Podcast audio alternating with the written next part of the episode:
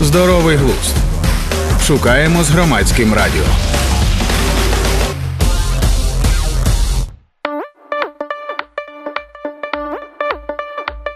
Вітаю всіх на громадському радіо. Я Тетяна Трещинська, і це подкаст Здоровий глузд. Наша гостя, журналістка та психологиня Лариса Волошина. Я пропоную почати з дуже м, практичного кейсу, тому що він, напевно, найгучніший кейс осені, щонайменше, і так плавно перетікає і перетече в зиму. Це все ж таки історія а, пов'язана між конфліктом а, військового політичного керівництва президента Зеленського і головкома Валерія Залужного. На тлі е, цього у нас є Мар'яна Безугла, народна депутатка. Вважаєте ви її інструментом, чи вважаєте ви це в якійсь іншій конфігурації? Отже, давайте почнемо з цього. Це дуже цікавий кейс, тому що для мене е, я вважаю, що він, по-перше, симптоматичний, по-друге, він символізує для мене, що е, Україна повертається в довоєнні інформаційні практики. Бо українська влада сама по собі, вона тобто слуга народу Володимир Зеленський, коли вони е, йшли во владу, коли вони входили во владу, і коли вони утверджували свою владу, е, вони користувалися цілком зрозумілими будь-якому медійнику механізмами. Перше, це було, щоб я визначила, це таке продукування невизначеності. В принципі, в російській, а саме це російська технологія, вона називається створення антиномій тобто двох взаємовиключних тверджень, кожна з яких е, рівно істинне. Умовно, класична астеномія це це антиномія, це в принципі це філософська е, площина. Е, е, Коли людина каже, ну, наприклад, якщо я скажу, життя кінечне, так, це правда, це істина. Так. Але якщо я скажу, що життя безкінечне, це така сама правда, і це істина, це протиріччя.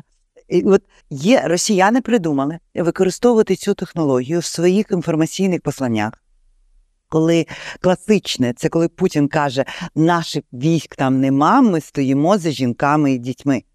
Тобто, так ми стоїмо, чи нас там нема? Це класична антиномія. Наша психіка е, створена таким чином, що ми не можемо собі дозволити в одному реченні допустити це протиріччя. Ми не можемо. Ми нам треба його подолати. Нам так? треба подолати. Нам треба, бо це в принципі, якщо людина говорить подібними протиріччями і не відчуває внутрішнього спротиву, навіть не запинається.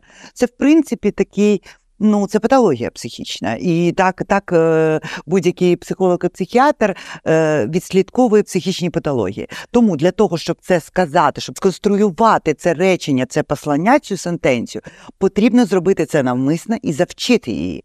І тому е, антиномії далі, чому це робиться? Тому що коли публіка чує антиномію, іде спротив. Бо або так, або так, твоя увага не розуміє, за яку істину чіплятися. І тоді що виникає? Це невизначеність, в рамках якої психіка намагає врятуватися одним відомим їй чином просто вірити тому, хто говорить, вірити всьому. Тобто падають захист. І ми фактично обираємо того, кому ми віримо. Так не не розуміючи вже для чого. Тому, коли Путін допускає ці антиномії, а він робить це постійно. Це російська технологія, вона викладається на факультеті МГУ. Є така Єлена Потапова, і е, от вона є якраз розробником цієї технології. Жахлива така промивка мізків.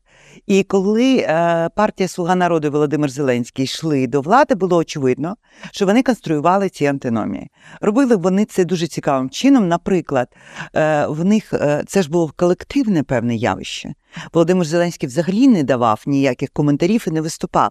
Але ті люди, які були уповноважені доносити його сенси. На одних каналах вони говорять одне, однією мовою, навіть там, наприклад, російською, ну, умовний там ем, е, Розумков. От він просто питання мови, історії, території треба винести за за дужки. Зрозуміло. Далі йде там якісь е, потураї, які говорять на інших каналах геть протилежні речі. Тому публіка, яка слідкує, а що там кандидат Володимир Зеленський, потрапляє в ситуацію антиномії, де істинно, що він за перемогу України, і істина, що він подивитися е, Путіну в очі. Тобто, і от і те кожна на публіки наповнює та це як якісь таку е, е, вазу своїми сенсами. Так, і створюється ситуація, коли насправді коли ми починаємо між собою розмовляти, один каже: Та слухайте, він же ж сказав, що е, це не на часі. А хто каже, «Так, ні, чекайте, він сказав там, що це якраз зовсім на часі. І що відбувається з публікою? Ми перебуваємо в стані невизначеності. Так що ж він сказав? Тобто задача не в тому, щоб кожен наповнив його сенсом. Це вже наслідок. Цим сенсом ми наповняємо, наповнюємо зміст, тому що ну, це такий ефект Макдональдса називається в психології. Тобто, коли людина розуміє, що може їй не корисна ця їжа, і таке, ну вона вже зайшла. Вона не може вже просто купити просто каву, а давайте мені вже бургер, ладно. Тобто, це ти, ти, ти наповнюєш змістом, на що ти тут, що ти тут робиш. І тому кожен наповнював змістом, але продукування Своїм да, своїм, але суть в продукуванні невизначеності. І от коли ми побачили кейс безуглої, що ми бачимо? Вона абсолютно чітко, абсолютно агресивно запускає певні меседжі. Ми бачимо, що виходить, наприклад, е, Подоляк, який ми досі не розуміємо, до речі, його ролі. Він радник, але він спікер. Якщо він не спікер, чому він говорить? Що він говорить? Це його думка чи не його думка? Якщо він радник, то кому він радить? Та кому він радий? Тобто, от така невизначеність, суцільна невизначеність. Виходить Веніславський, е, представник президента в Верховній Раді, і робить заяву за дві години після появи посту. Він робить заяву, він не, він, він не відповідає на коментар. А скажіть, будь ласка, що там без угла? Ні, він робить заяву, що Так це стара заява, нібито. так він її зробив, що без угла продукує і все проче. Тим не менше, а, Подоляк робить заяву. Дивіться, ця заява розповсюджується як заява Веніславського, А, але ж заява розповсюджується, а потім вона стара. Масово. Да, масова, потім вона стара. Ну, суспільство вже не розуміє, чи була заява. Коли одні журналісти кажуть, чекайте, влада мовчить, всі кажуть, одні кажуть, Подоляк, наприклад, нащо це коментувати? Другі кажуть, ні, чекайте, ми не мовчимо. А Веніславський сказав, так це ж стара заява, але ж він сказав. Е, Оцінку е, безуглі вже дали, але не з цього приводу. І ми починаємо, ми не розуміємо. Ми в суцільній невизнані. Це дуже цікаві речі. Оця поява нових До речі, спростували журналісти заяву. так, Спростував то не Веніславський, в тому і та офіс президента, до речі. В тому та й суть, що вона з'явилася за дві години, як просто собі заява. Оце було дуже цікаво. Тобто, це оці вкиди, це ми маємо зрозуміти, вони всі плодять невизначеність. Ем, влада так діяла. Це важливо, тому що коли є ситуація невизначеності, ще раз повторюю, вона підвищує рівень просто довіри. А тепер ми подивимося, а чому це відбувається? Рівень довіри до президента і чинної влади просто падає. Це природній процес. Він падає, а до армії росте. І запускаються технології, які настільки, де нема правди, так нема істини, так е, що ж влада? Що... Хоча насправді всі експерти е, говорять в один голос, що достатньо просто виступу президента, коли він кожен день звертається до українців, він може сказати два слова: я або підтримую.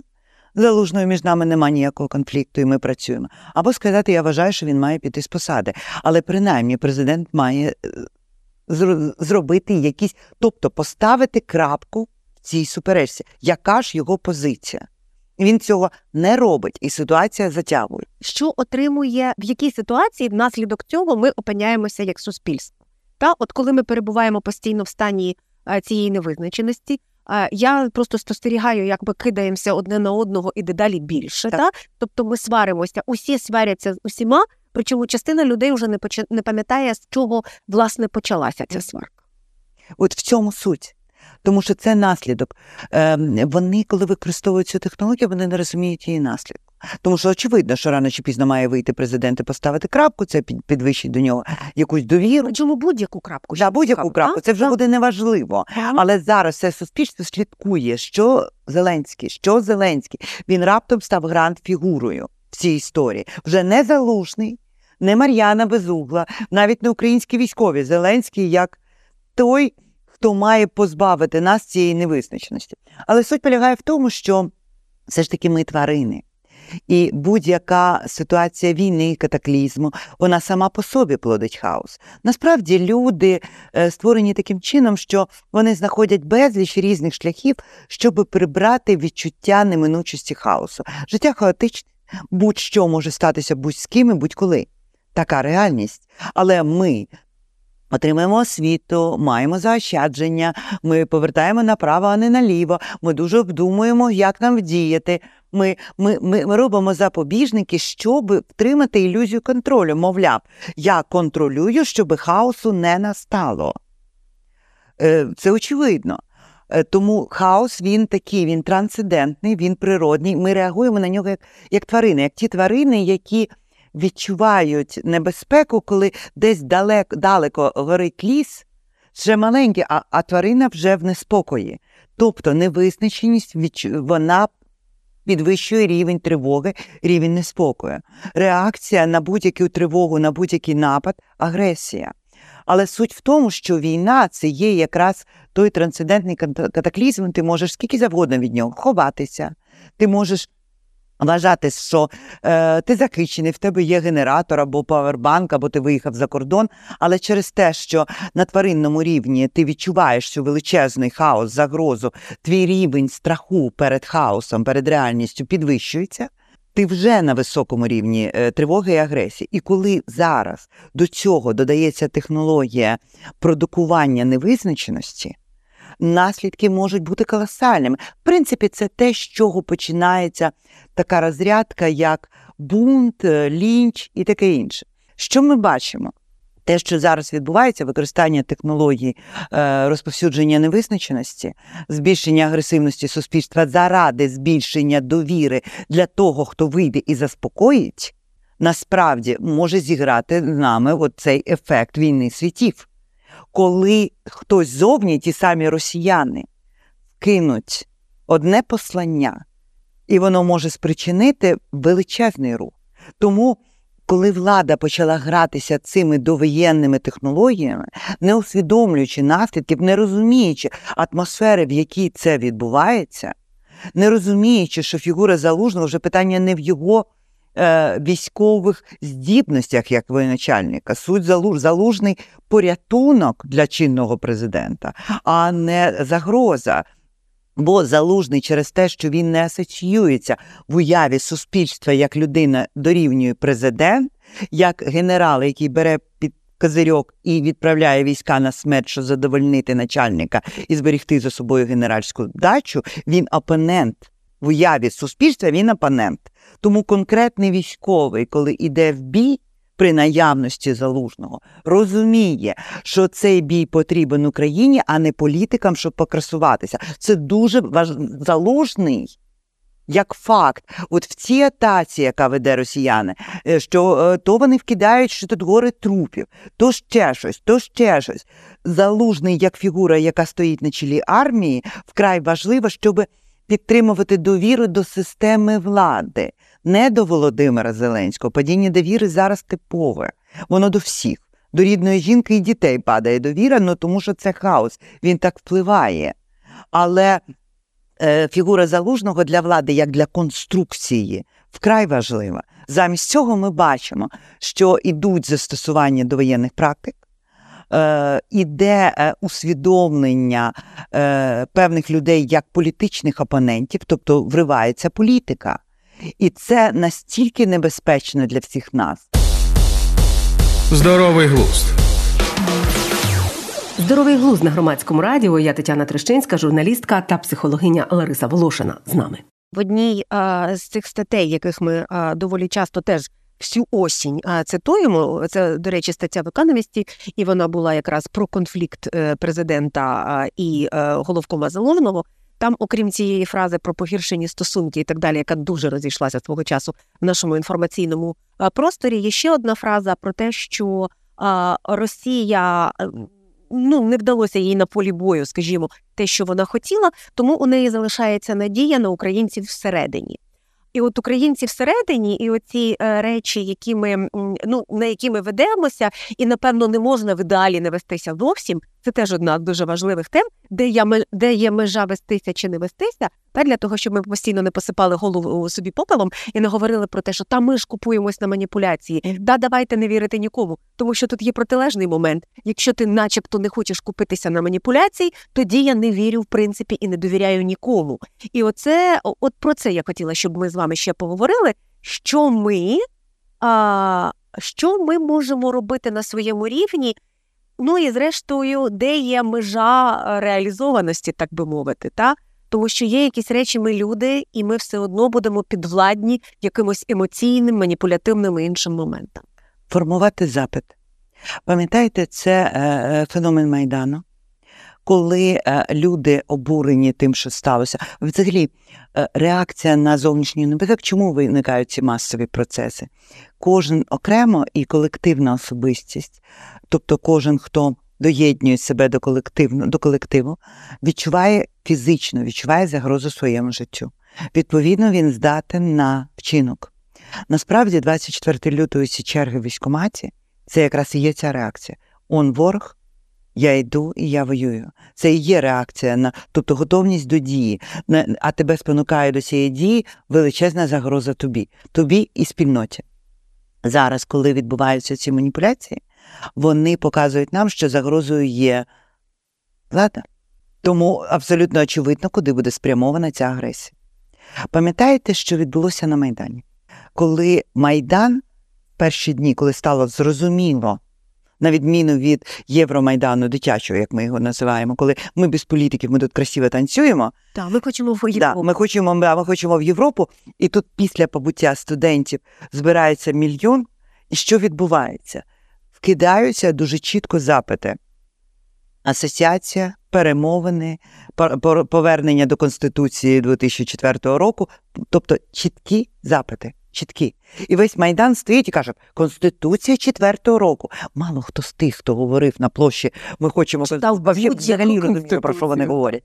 Тому зараз, коли ми усвідомлюємо, що е, відбувається, що влада грається тими тими категоріями в масовій свідомості, які ніхто не може контролювати, взагалі ніхто. І навіть спроба провести експеримент на ха-ха з цього приводу закінчується погано, як це було в Еквадорі.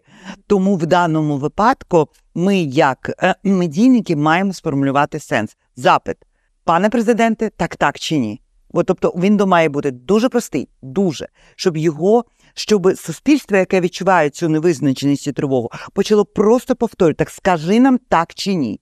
Ну тобто, це теж технологія, і вона е, короткий меседж, який має бути вкинутий як суспільний запит. І тоді суспільство вже хоче не лінчу.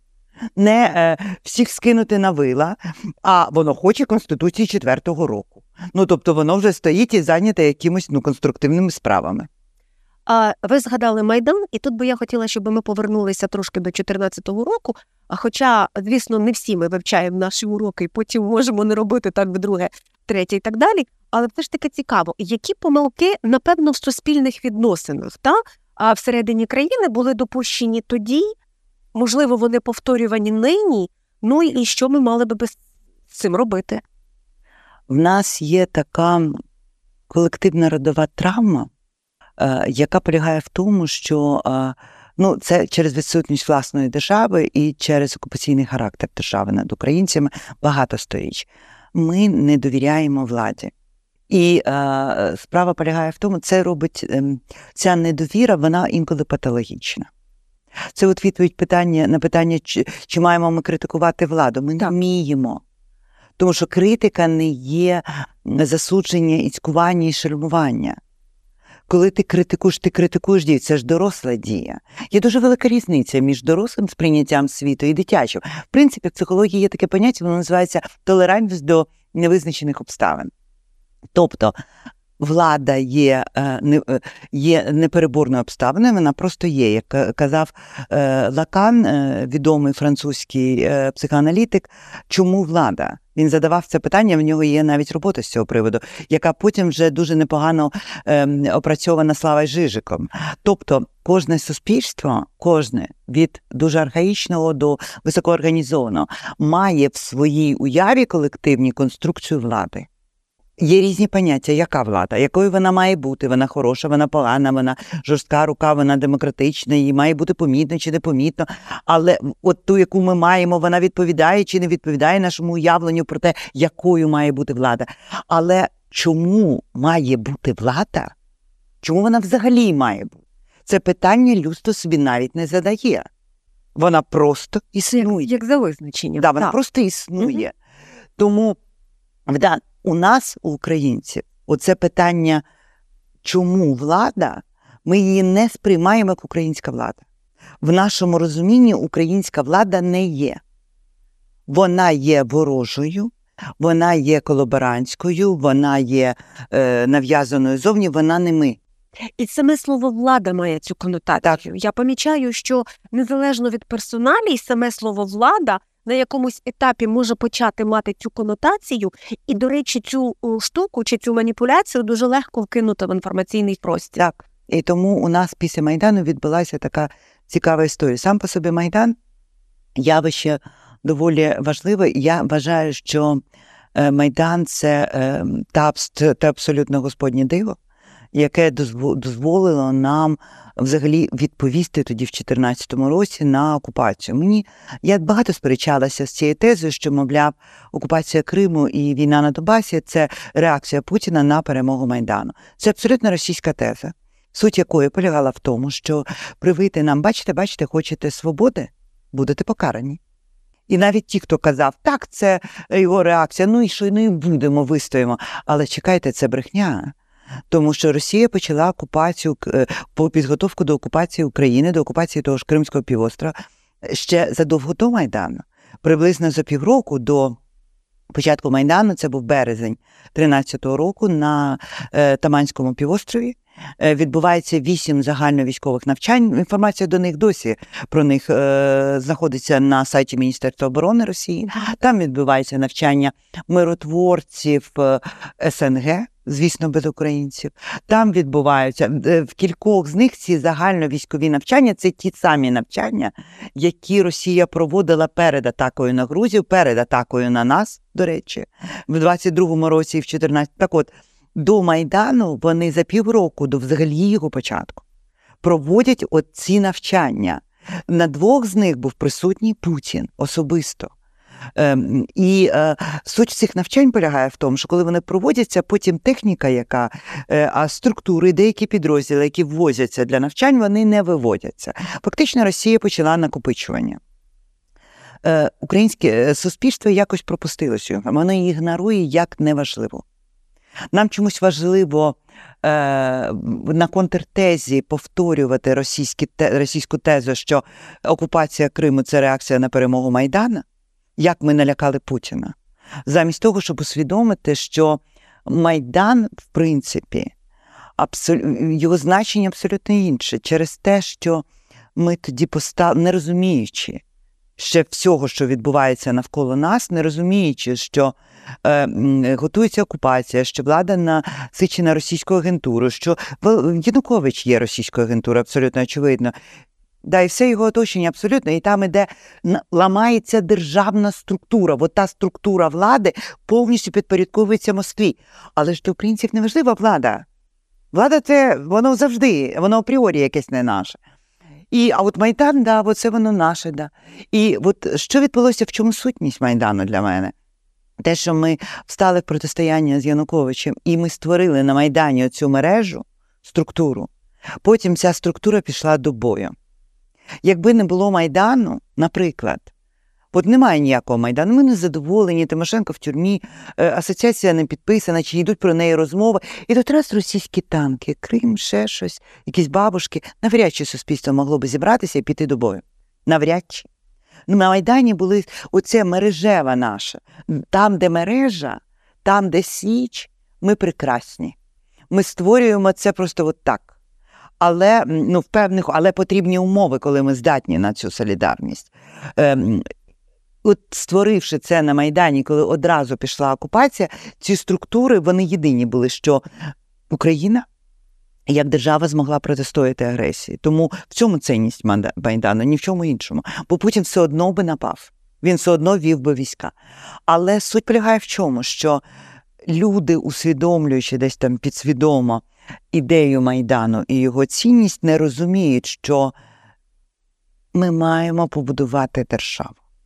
Всі хочуть побудувати величезний майдан, державу як майдан, тобто прагнення до анархії, до такої анархічної структури, такої, знаєте, от дике поле. А побудувати свою е, структуру влади, ну це виглядає як щось погане. І тому, коли Майдан, постмайдан, почав будувати цю структуру влади, замість того, щоб коригувати це будівництво, направляти його і приймати участь в будівництві влади, структури. Те, що ми називали майдан, майданний активізм, почав руйнувати і не давати вибудувати цю вертикаль. Повертаючись до того, власне, що ви говорили, та наскільки ми можемо критикувати владу, наскільки ми вміємо критикувати владу. Я просто свій практичний приклад журналістський хочу навести. Я доволі часто зустрічаю там, що мені е, багато представників аудиторії пише, що от е, Тетяно, ви не відповідаєте нашим запитам. Ви просто ставите запитання. А ми хочемо, щоб ви кричали, або там я не знаю, ви лінчували, чи ви говорили про те, що булінг чинили цим людям, е, чи цим там чиновникам, чи кимось там, е, з ким ви говорите, хто нам не подобається. І це от один з таких е, важливих запитів в суспільстві. Він існує, і частина журналістів, які намагаються знайти відповіді на запитання, вони явно не потрапляють в цей запит. Та тому, що є запит на дуже такі такі емоційні та емоційні моменти. А з іншого боку, ми бачимо іншу полярність. Ми бачимо єдиний марафон, ми бачимо й там гладенько причесану. Приходить багато експертів і експерток, які розповідають, що перемога ось ось, і так уже фактично два роки, де там радісно співає пес патрон. І є частина суспільства, яка можливо далі від війни, як в якої можливо ніхто не воює, яка не волонтерить, яка можливо живе десь глибше в тилу, або якісь інші є обставини, які сприймають цю реальність на віру, що там десь є якісь люди, і вони ось ось переможуть. А ми тут будемо, я не знаю, у віночках любити Україну і вірити в Збройні сили. Чи можна це заколисане суспільство у якийсь спосіб, ну я не знаю, розбудити чи повернути в реальність? Це ж боляче, напевно, буде. Цікаво, що як ви це визначили з одного боку е, тих, хто хайпують і кричать просто криком, а з іншого ті, хто облизують єдиний марафон. Знаєте, одна з е, російських технологій маніпуляції, е, її часто використовує Путін, це створення хибного вибору. Теоретично це щось на кшталт в темному провулку, коли тебе запитують життя чи гаманець. Це не вибір, це грабунок. І от Путін робить, він постійно ставить такий вибір. І от, е, тобто, це про що? Єдиний марафон і хайп це одна сторона. Це одна монетка з двома сторонами. А з іншого боку, є ті, хто хочуть знати. Там, що ті, що ті, що знати, не хочуть. Тому вони однакові. Вони ж все це знають, в них, в них просто полярність різна. І вони агресивно діють, вони, вони агресивно заперечують знання. От коли я хочу знати, от я, наприклад, хочу знати, як людина, яка думає, аналізує інформацію, навіть ті крихти, які десь є. Я хочу зрозуміти, що коли всі говорять, треба дрони, треба дрони, багато дронів. А та ж саме безугла, викидаючи претензію залужному, пише, він сказав, що дрони не потрібні. І я думаю, гм, так, так, так. І тут хтось скаже, та хтось там сказав, що вже нічого не врятує. Так, і що виникає в мене в голові в цей момент? Я проводжу просто як приклад. Я пам'ятаю, Євген Тихий сказав, що дронами війна не виігрується, не виграється. Ще щось, ще щось, це допоміжне. Я читала статтю в ізраїльському воєнних е, професійних джерелах, де вони, аналізуючи українську війну, вони говорять про дрони, але вони дуже чітко виділяють їм там захисну і допоміжну функцію, тобто це не є. І я думаю, хм. А кого би це спитати? Е, Оцей акцент на дрони, дрони, дрони, дрони. З ракетами та що? Снарядами та що? Е, Чи не сталося зараз? Я подумала, і тепер я хочу знати, чи не протиставляємо ми цією ідеєю, нам конче треба дрони, щоб ми всі сиділи. Да. Да. От, тобто, що відбувається? В мене виникає запит, потреба знати, розібратися. І от тих, е, і, і, тих, хто хоче розібратися, їх дуже мало. Журналіст це той, хто хоче знати. Це дуже важливо. Е, На жаль, ми опиняємося, коли суспільство маніпульоване. Ну це ж е, це взагалі трагедія. Е, інформаційно, інформаційної нашої епохи, насправді є велика, є велика суперечка серед професіоналів, що можемо ми взагалі говорити там індустріальна ера, постіндустріальна ера, інформаційна ера. Чи можемо ми говорити, що ми живемо в інформаційній ері? Є суперечка велика серед спеціалістів. Тим не менш ознаки, що таке інформаційна ера і чому ми називаємо інформаційною, всі, хто сперечаються, так вона інформаційна чи ні. Вони все одно визнають, що ці ознаки є наявними. Є чотири ознаки, чому ця ера ми можемо подумати, що вона є інформаційна. Тому що в суспільстві, е, тобто зараз, е, велике значення має інформація раз, її е, зна, е, цінність інформації і її вплив на суспільні і політичні процеси підвищився в рази. Це очевидно. По-друге, з'явилася велика неконтрольована кількість джерел інформації. Їх більше не контролюють. Якщо раніше це регулював ринок, ти можеш, звісно, оця пенні е, прес, е, коли хлопчик за пенні продає газетку, але ти не можеш створити 100-500 пенні прес. А зараз ти можеш від, відкрити свій сайт і все в тебе преса. Все, вона є. Або свій YouTube аккаунт, або ще щось. Тобто таких ти не більше не контролюємий процес. І от всі ці ознаки, там, наприклад, носії інформації або е, способи е, робити контент. Це і відео, це і тіктоки, це і те і все. Ти можеш написати пост, ти можеш додати відео, ти можеш зробити картинку з штучним інтелектом. Тобто це неконтрольовані процеси. Суспільство почало неконтрольовано розвиватися в рамках інформації. Як до цього воно неконтрольовано розвивалось в рамках виробництва, і ми пам'ятаємо наслідки. Епоха перевиробництва, коли пшеницю пшеницею топили електростанції, а масло і е, помаранчі і апельсини топили там в Каліфорнійському морі. Ми пам'ятаємо, до чого це призвело до в принципі тієї великої депресії, коли люди кидалися з вікон. От зараз у нас явно йде оцей інформаційний вир. Ми бачимо неконтрольованість, хаотичність розвитку цих подій. Звісно, воно до чогось прийде, безумовно. Звісно, має бути якийсь вибух. Він має бути якийсь колосальний наслідок цієї неконтрольованої інформації. Але один з наслідків ми бачимо це суспільство, це люди, які е, раптом більше не хочуть знати, бо вони все знають. Це, в принципі, те, що описав Артега і Гасет в своїй роботі Повстання мас. Це воно. Е, нема, е, І це те, що Пітер Померанцев описував в своїй е, книзі Постправда. Правда, немає все можливо, коли він говорив, що Нобелівські лауреати, які говорять про економіку, і ворожка, яка говорить про економіку, вони сидять в одному ефірі. І це типа протилежні думки. Він описував це як російську технологію, створення і розробку якої він бачив.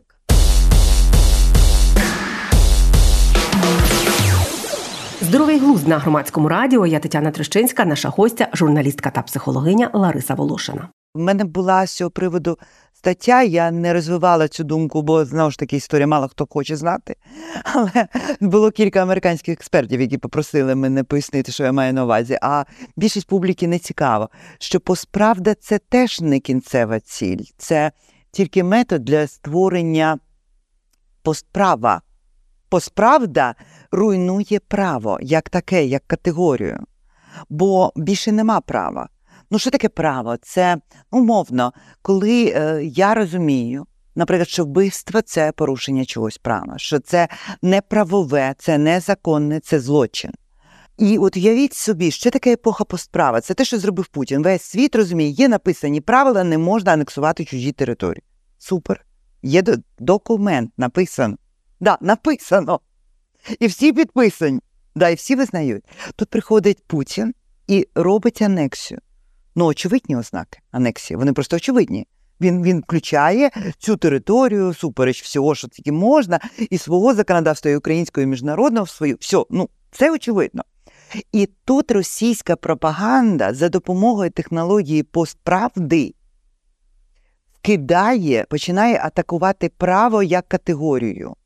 Вона е, починає сіяти сумнів в масах, в головах. А хто сказав, що анексія це погано? Чекайте, а може народ щось хотів? І от і, і далі вони повторюють, і далі вони вже повторюють анексію як е, де-факто правову категорію.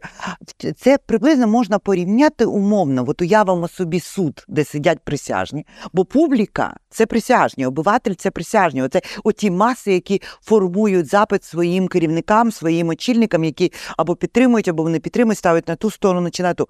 Але от ми бачимо цих присяжних загал, да, от умовно аудиторію. Е, е, Є суд, є, наприклад, вбивство. От Сидять присяжні і розуміють, так, вбивство це злочин. Прокурор доводить, що цей підсудний міг чинити цей злочин, от докази, от його відбитки пальців, от свідки його бачили, от камери. Тобто він має надати всі докази, щоб довести, що це вбивство, цей злочин вчинив цей доброті, нешанований нами. Адвокат доводить цим присяжним, чекайте, е, відбитки сумнівні, е, наприклад, камери підроблені, він сіє сумнів, що ці докази, що цей злочин, апріорі злочин, цей, ця людина вчинити не могла.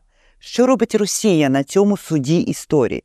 Вона, як адвокат, її пропаганда, починає доводити присяжним, а хто сказав, що вбивство це плохо? Чекайте, а, а в старину в глибоку глибину. Таке вбивство, таке той, а той Авраам вбив Кай, а, Авіль вбив Каїна. Тобто і всі і, і сидять присяжні, і вони вже не розбираються. Чи є докази? Вони вже думають, а може вбивство це непогано, а може анексія це непогано, а може це вже непогано, а може захопити територію і вкрасти чужих дітей, то це взагалі це, це, це, це, це світич цивілізації. Тобто Ось що вона зробила. Вона зруйнувала право, і це право руйнується скрізь. Тому, коли ми бачимо, що українське суспільство взагалі не має поваги до права і закону, бо це завжди було нав'язане іззовні, ми бачимо, як це трансформується в тих чи інших суспільних суперечках, де коли ти кажеш, що мобілізація є закон і конституція, людина або виконує, або не виконує. Ми можемо говорити, тобто, а вони не хочуть. Да, Вони дискутують про що? У нас навіть коли йде суперечка, оці е, корупційні скандали щодо влади, ми не задаємо питання: а це законно чи незаконно? Порушен закон чи не порушений? Це це питання ніхто не задає, бо категорія закону і права не цікава суспільству. Тому от ця мобілізація це ж цікаво, коли всі сперечаються, як підвищити мотивацію, вмовити люди не хочуть, і питання про те, що це є закон, який треба виконати або змінити його. Тобто оця константа правова, де є закон, його не можна обійти. Якщо він нам не подобається, давайте міняти. Але поки він є, він діє, ми мусимо бути в рамках нього, інакше ми руйнуємо всю структуру держави. Ми вносимо правовий нігілізм, ми вносимо хаос. Ми фактично робимо те, що технологічно з усім світом ми зробимо з собою власними руками те, що робить Росія з усім світом. Ми руйнуємо права, руйнуємо межі, які єдині є для нас дороговказом і які єдині утримують нашу спільну державу. Складна нормативно-культурна дискусія, та тому що прийдуть люди до нас з вами, Лариса, і скажуть, домовтеся з нами. Ви не кажіть нам, що є закон, а домовтеся з нами, що ми цей закон приймаємо, так? і що цей закон є для нас легітимним. Тут і і тут ми повертаємося до слова мережі.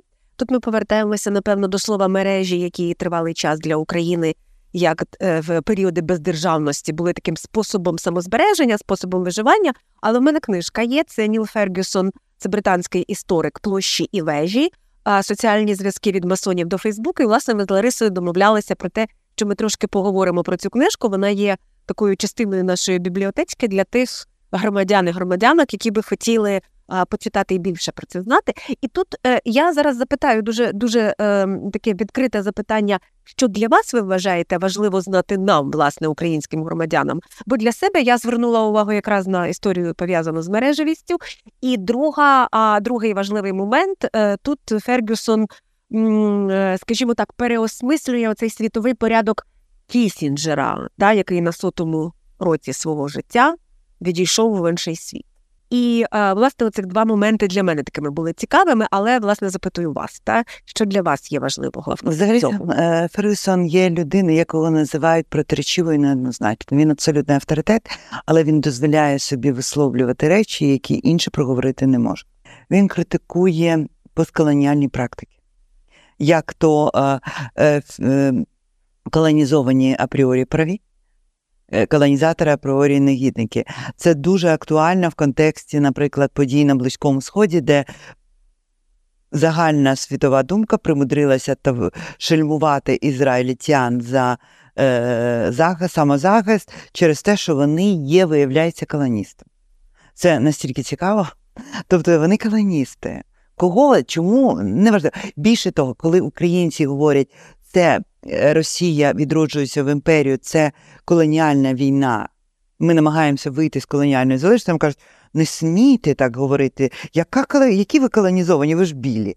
Ну тобто, і Фергісон про це говорить, про те, що навіть такі фундаментальні поняття вони стали теж доволі, е, доволі структурованими. Вони дуже чітко означені і не допускають е, свободи трактовки, вони не допускають нічого нового, вони не можуть трансформуватися. Вони стали фактично, оці поняття стали вежами.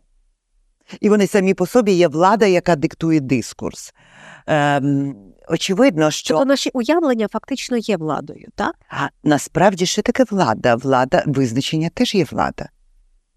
Українців є інша проблема. Ми взагалі не знаходимося під, під владою визначення. Під владою визначень. Так. Це е, коли я, е, наприклад, я це спостерігала, навіть коли йде науковий дискурс, або дискурс, пропаганда, маніпуляція, е, ро- російська агентура, люди це говорять, вони просто кидаються словами. Зрада, корупція, вони кидаються словами. Для нас це метафора. Да, це просто метафора, це не визначення, яке має чіткі ознаки. Світ кидається визначенням. Російсько-український конфлікт. Я от в смислі конфлікт. Є чіткі ознаки, що таке окупація, як вона виглядає, що таке ефективний контроль, як він встановлюється. Коли ми говоримо, що ця територія є окупована, тобто ефективно контрольована, окупована, це міжнародне право, коли ми говоримо, що вона просто під впливом такого чи іншого центру. Наприклад, е, Фінляндія до кінця Радянського Союзу була явно під впливом Радянського Союзу. Нав'язаним це очевидно, бо Радянський Союз впливав на, на дискурс всередині, на пресу, на е, призначення чиновників.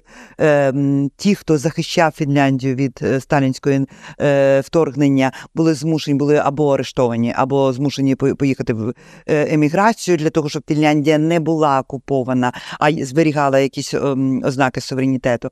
А, наприклад, ми розуміємо, що Польща не була контрольована в Варшавському договорі, вона була окупована. Тобто, ми визначення є чітка, це влада, воно диктує, воно диктує все інше. А у нас в нашому дискурсі, коли ми говоримо, визначення більше не є правило, воно більше, більше не є закон. Тому ми трактуємо як хочемо, тому ходимо по цих дєбрях, кожен як знає, так і розуміє. Журналістка та психологиня Лариса Волошина у подкасті Здоровий глузд. Я Тетяна Трощинська, і це громадське радіо. Слухайте, думайте. Здоровий глузд. Подкаст в межах партнерського проєкту громадського радіо та ініціативи з інформаційної гігієни Як не стати овочем. За підтримки відділу преси, освіти та культури Посольства США в Україні. Погляди авторок та авторів не обов'язково збігаються з офіційною позицією уряду США.